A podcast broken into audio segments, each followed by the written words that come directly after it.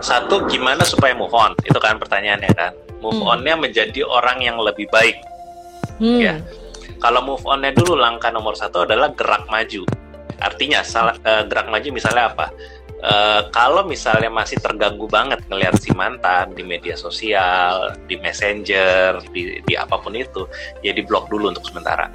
Atau unfollow atau unfriend apalah istilahnya ya. Jadi supaya kita nggak sibuk ngeliatin itu mulu kita kan mau ngeliat ke depan kan ya. Jadi supaya kita bisa fokus ngeliat ke depan yang belakang itu spionnya harus dihilangkan dulu dimatikan dulu. Hmm. itu yang nomor Hmm. satu supaya kita bisa ke depan. Artinya jangan berteman. Apa pun istilahnya kan kita kan harus bersahabat kita harus baik-baik saja. Saya nggak setuju dengan itu. Saya nggak setuju Mhm. dengan baik-baik saja atau tetap menjaga silaturahmi. Bertemannya nanti aja. Nanti kalau kita sudah happy lagi berteman lagi nanti kalau kita sudah ketawa-ketawa lagi berteman lagi silahkan gitu loh. Nanti kalau kita sudah menikmati hidup ada di posisi yang lebih baik yang tadi Sarah bilang ayo berteman lagi sama mantan. Tapi sebelum itu terjadi ditutup dulu pintunya. Hmm. istilahnya gitu pintu ke belakang itu ditutup dulu. Itu langkah nomor satu langkah Oke. nomor dua menuju tempat yang lebih baik nah definisi lebih baik buat orang tuh kan beda-beda nanti orang lain misalnya Sa- eh, Sarah punya temen namanya Noni gitu kan Noni lain lagi nih menjadi lebih baiknya Oke. tiap orang itu punya dua punya bukannya punya dua salah ngomong saya punya langkah-langkah yang berbeda tergantung tujuannya ke mana gitu loh karena Oke. lebih baik itu kan destination Sarah ya Hmm. lebih baik itu tujuan jadi tujuan orang berbeda-beda kalau kamu Hmm. tadi bilang aku pengen jadi Sarah yang lebih baik artinya suka loving self dengan cara rekreasi dan yang nomor Hmm. dua adalah prioritasin diri dibandingin pasangan berarti bikin to-do list pasangan itu Hmm. nggak harus nomor satu bisa taruh nomor tiga bisa nomor empat ya kan jadi definisi lebih baik bagi Sarah adalah sering-sering rekreasi dan rajin bikin to-do list itu Oke. caranya Oke, ya? jadi mungkin setiap orang juga akan beda-beda ya coach ya, tergantung dengan menurut dia beda-beda apa.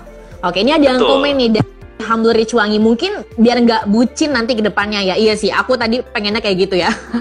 Hmm, hmm, hmm, hmm.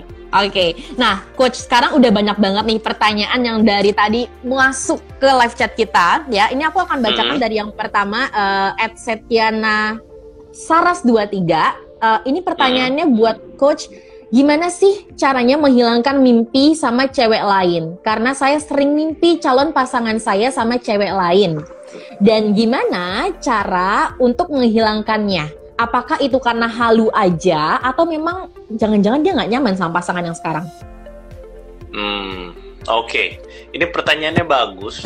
Sayang sekali saya nggak bisa jawab. Saya tidak tahu bagaimana caranya menghilangkan mimpi seperti itu. Ya beneran, Hmm. saya nggak tahu. Itu di luar pengetahuan saya. Kalau menurut saya pribadi nih ya, kalau caranya saya nggak tahu. Tapi kalau menurut saya pribadi, sekedar mimpi itu nggak ada artinya. Ini buat saya. Ya, buat Ah. orang-orang yang sudah dewasa, sekedar mimpi itu nggak ada artinya. Contoh, besok saya mimpi saya menang menang undian. Apakah itu ada artinya? Nggak ada, gitu loh. Saya mimpi misalnya barang kesayangan saya hilang. Apakah itu ada artinya? Nggak ada. Jadi orang-orang yang sudah dewasa nggak pusing sama arti mimpi. Oke. Biasanya sih gitu. Makanya saya nggak tahu nih gimana cara ngilangin mimpi ya. Orang menurut saya mimpi-mimpi itu nggak ada artinya kok. Gitu, Oke. ya, Oke. Sarah. Ya, jadi kalau menurut Coach Lex sendiri, mimpi ini Hmm. tidak ada artinya. Jadi mungkin hanya halu aja ya, tidak ada arti signifikan lah ya. Tidak ada, tidak ada, tidak ada arti Oke. apa-apa. Nah, Coach, kita kembali ke pertanyaan yang berikutnya. Ini pertanyaan dari Oke. Gom Mahmud. Uh, Coach, apakah kalau balikan sama mantan itu haram? Hmm, oke. Kalau kalau saya artikan haram tuh artinya buruk ya, gitu aja ya. Apakah balikan sama mantan tuh buruk gitu ya? Eh, tergantung. Kalau misalnya kita bicara Sarah sama mantan ya, contoh aja biar ada contohnya gitu loh. Misalnya Sarah dulu sama seorang cowok sudah pernah pacaran tahun lalu, terus putus tahun lalu. Tahun Hmm. ini Sarah kepikiran pengen balikan sama dia dan dia pun ngajak balikan juga, misalnya begitu ya. Nah, Hmm. kalau saat ini Sarah masih perempuan yang sama seperti tahun lalu dan dia juga masih laki-laki yang sama seperti tahun lalu, tidak ada perubahan sikap, tidak ada perubahan gaya Oke. hidup, ya kan cara ngomong masih sama, perilaku sama, balikan biasanya Oke. sih buruk. Hmm, berarti syaratnya kalau kita dan sama mantan harus sama-sama berubah dulu dong. Sudah berubah, bukannya mau berubah. Oke. Ya, kan banyak orang bilang gitu. Yuk kita balikan, aku janji mau berubah. Nah itu nggak bisa tuh. Kalau di kelas cinta sih kita bilangnya gitu ya. Kalau Hmm. mau balikan, misalnya, oh kamu ngajak aku balikan, ya udah, tunjukkan dulu 10 hal perubahan yang sudah kamu lakukan semenjak kita putus kemarin. Gitu. Oke. ya minta tunjukin dulu. Dan kamu juga tunjukin sama dia. Oke kamu minta uh, balikan sama aku. Ya udah aku punya 10 item yang sudah berubah semenjak kita putus kemarin loh. A B C D E sampai J gitu loh. Nah sekarang gantian kamu tunjukin. Kalau kamu nggak bisa tunjukin berarti kamu masih orang yang sama. Jujur aku nggak mau masuk ke dalam lubang yang sama lagi. Bilangnya gitu. Ya tapi kalau misalnya kamu sudah meningkat 10 item, contoh aja ya 10 item, dia juga sudah meningkat 10 item atau bahkan 15 item, terus mau balikan, boleh nggak? Ya boleh-boleh aja. Apakah itu buruk? Mungkin baik sih, mungkin ya, saya bilangnya mungkin ya, karena udah sama-sama jadi orang yang bagus, Hmm. gitu. Jadi prinsipnya seperti itu tuh, balikan itu bisa jadi buruk ya, kemungkinan besar buruk kalau kita masih orang yang sama atau gini loh, kitanya udah jadi lebih baik tapi dianya masih sama. Nah, itu juga buruk tuh biasanya. Hmm. Ya. Sarahnya udah jadi 10 10 tingkat lebih baik, dianya masih orang yang sama. Nah, ini biasa buruk juga nih. Karena apa? Karena dia dapat Sarah yang lebih keren, Sarah dapat dia yang sama aja kayak kemarin. Hmm. Ya kan berarti Hmm. buruk. Gitu. Oke. Nah, coach, ini pertanyaannya ditimpain lagi. Ko- uh, coach, gimana cara nunjukinnya? Gimana cara nunjukin apa nih? Perubahan itu. Tadi. Gampang. Kalau misalnya dulu dia adalah misalnya salah satu dari kalian misalnya Sarah atau dia orangnya emosional ya, suka Hmm. marah, suka Hmm. ngomel, suka apa. Ya, Hmm. suruh dia cerita dong gitu loh. Suruh dia cerita kalau kemarin aku ada kejadian seperti ini, aku lebih terkendali. Atau tanya sama teman-temannya. Gitu kan, teman-temannya confirm nggak cerita seperti itu. Itu satu. Atau dulu dia orangnya malesan. Orang males kalau sudah berubah pasti gaya hidupnya berbeda deh, gitu loh Hmm. pasti kelihatan banget dari cara dia berpenampilan, cara dia bekerja, gitu kan ya. Atau misalnya dulu dia orangnya itu suka berbohong. Nah, suka berbohong ini agak susah nih tunjukinnya nih, ya. Memang agak susah. Kan perlu waktu. Jadi, kalau dia ngajak balikan, terus dia bilang aku sudah berubah, aku tidak berbohong lagi. Kalau dia ngakunya gitu, kan ngaku-ngaku gampang ya. Ya udah, Yes. kalian jalan dulu, tapi jangan jadian. Jalan dulu gitu loh, kencan beberapa kali, and then lihat Hmm. apakah apa yang dia ucapkan itu benar-benar dia lakukan.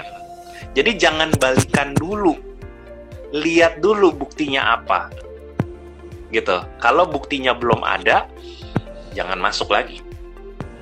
Saran saya sih begitu. Kebayang ya? Kebayang, kebayang, coach. Memang ada hal-hal yang bisa gak langsung cepat kelihatan dibuktikan misalnya gitu. Misalnya contoh nih, dulu orang tuanya aku nggak setuju sama kita. Sekarang di- mereka sudah setuju. Itu kan gampang kelihatan. Itu Ya. gampang kelihatan kalau kayak gitu, ya kan? Tapi ada juga yang misalnya sekarang aku udah jadi orang yang rajin. Nah, itu kan agak susah tuh kelihatannya. Gimana cara ngelihatnya? Berarti kita mesti kencan dulu beberapa kali. Ketemu dulu beberapa kali sama dia supaya kita Hmm. bisa ngelihat bukti nyata bahwa dia sudah jadi orang rajin. Oke. Wow. Jadi memang kalau ini poin yang tadi aku paling highlight adalah ketika kita mau balikan sama mantan bukan ketika mau berubah, tapi sudah berubah, guys. Betul. Itu yang harus di Oke coach, kita ke pertanyaan berikutnya. Semakin ramai kolom chat kita dan viewers saat ini sudah sampai ke angka seratusan coach. Ini pertanyaannya masih sama dari Gomis. Mahmud. Ini kayaknya nanya mulu dari tadi, cuman nggak apa-apa. Cucok deh. Uh, coach, apakah kalau ada undangan dari mantan yang paling berkesan, haruskah kita datang? Padahal dulu kita diselingkuhin sama dia. Oke. Kalau nanya harus atau nggak harus, saya selalu jawabnya terserah. ya. Hmm. Pikirkan konsekuensinya. Gini loh. Pikirkan kalau misalnya saya mengiyakan undangan itu atau ajakan itu, apa akibatnya terhadap saya? Mesti mikir gini nih, Sarah sama si yang nanya tadi gitu kan. Kalau saya datang ke acara itu, terus ketemu dia, apakah saya tetap bisa ketawa-ketawa dan santai? Kalau saya bisa ketawa-ketawa dan santai, tidak terpengaruh jadi galau dan dan dan aneh dan negatif, terus ada benefit lain, nomor dua ya, pertanyaan nomor dua itu, ada benefit lain, ya datang. Oke. Okay. Tapi kalau ternyata kalau gue bayang-bayangin, kalau gue datang ke sana, pertama gue sedih. Terus kedua, hmm. ada orang-orang juga yang bakal ngeledekin gue. Cie cie tuh mantannya mantannya gitu kan. Hmm. Ya berarti kan tidak ada benefitnya kan? Tidak ada benefitnya hmm. saya datang. Ya nggak usah datang. Makanya okay. saya balikin lagi, terserah kepada si penanya tadi. Menurut dia ada manfaatnya nggak untuk datang ke sana? Kalau tidak okay. ada ya nggak usah. Oke. Okay. Jadi kembali lagi ke manfaat dan kesanggupan diri juga nggak sih coach? Kalau memang betul. merasa sang kesanggup ya jangan. betul betul. Oke, okay, semoga aku sih insya Allah sanggup ya Cia. Ya. Ini kayak udah mau diundang ya sama mantan. Oke, okay, coach. ke pertanyaan berikutnya. Ini makin ramai coach dari Fadlur Rahman.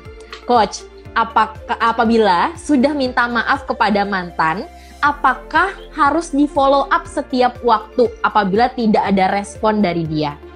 Baik sekali ya. Hmm. Coba diulang apakah sudah minta maaf sama mantan?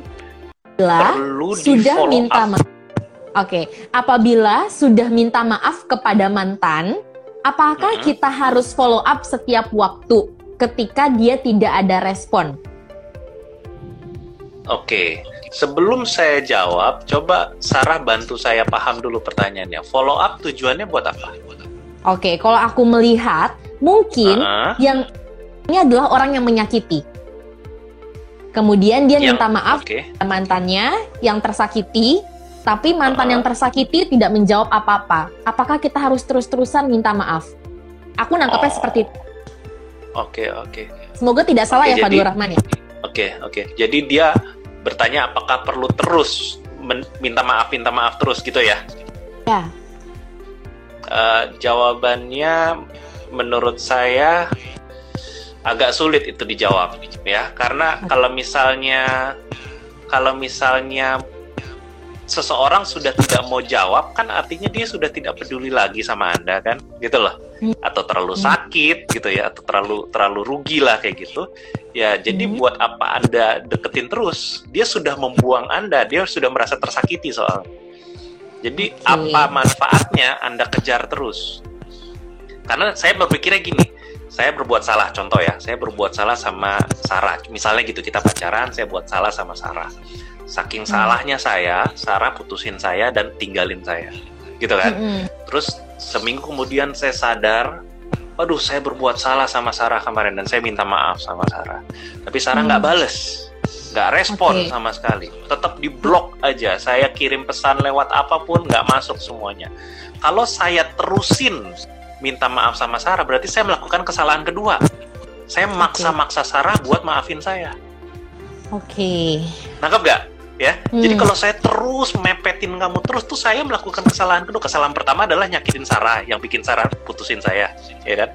Kesalahan kedua, saya maksa-maksa kamu buat nyala maafin saya. Hmm. Jadi double dong kesalahan saya. Jadi kalau misalnya saya memang sadar, wah saya kemarin melakukan kesalahan fatal, ya udah saya minta maaf sekali sama Sarah. Tapi Sarah nggak balas, oh ya sudahlah. Mungkin saya terlalu terlalu menyakitkan hati dia ya sudah aku minta maafnya ke Tuhan aja. Ini urusannya antara saya sama Tuhan. Selesai. Kalau saya nggak maksa-maksa lagi. Kalau maksa-maksa lagi saya melakukan kesalahan kedua soal Oke,